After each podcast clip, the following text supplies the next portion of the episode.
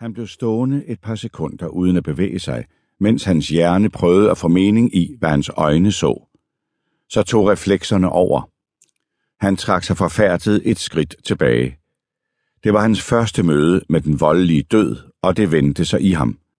Han blev våget af sved og tog et par dybe indåndinger for at undertrykke en kvalme, der var lige ved at få ham til at kaste det måltid op, han havde spist, før han gik ud på sin runde.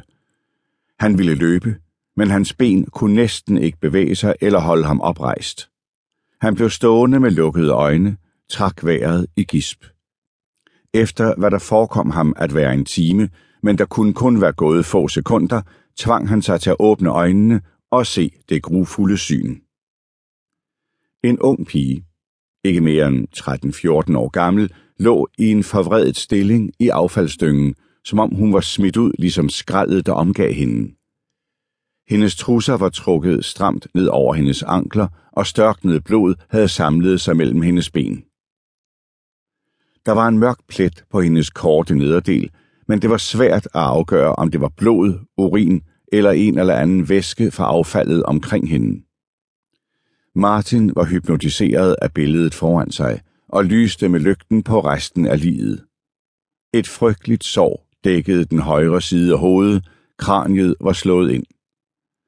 Da han bøjede sig ned mod hende, stirrede hun op på ham med et tomt blik, og han så, at en gammel klud var stoppet ind i hendes mund.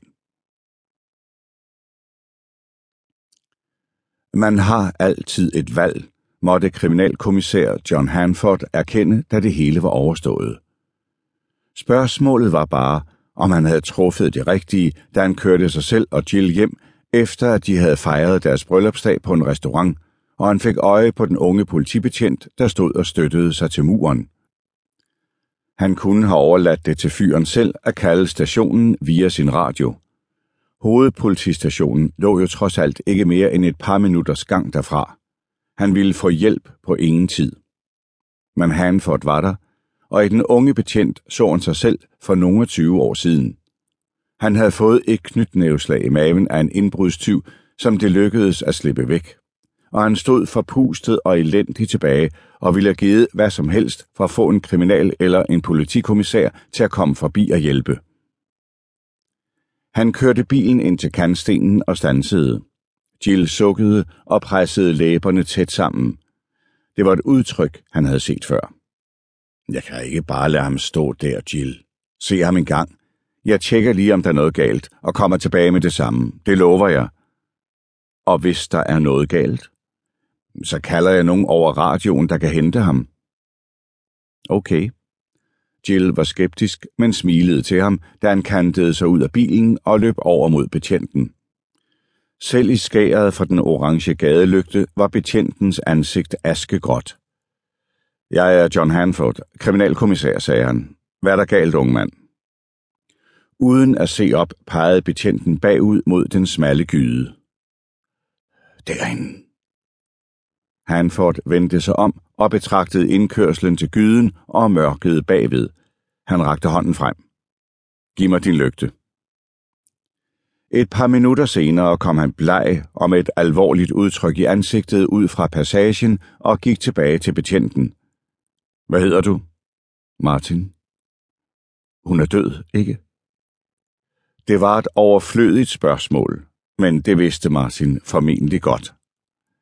Jo, sagde Hanford. Han støttede sig et øjeblik til muren ved siden af og tog en dyb indånding for at få det, han havde set, ud af hovedet.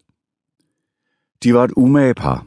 Martin, ung og spinkel med drengede, frygtsomme træk og en uniform og en hjelm, der begge næsten var for store til ham. Hanford, højere, kraftigere, smart og velklædt i det jakkesæt, han havde på i aftenens anledning. Alderen havde sat sit præg.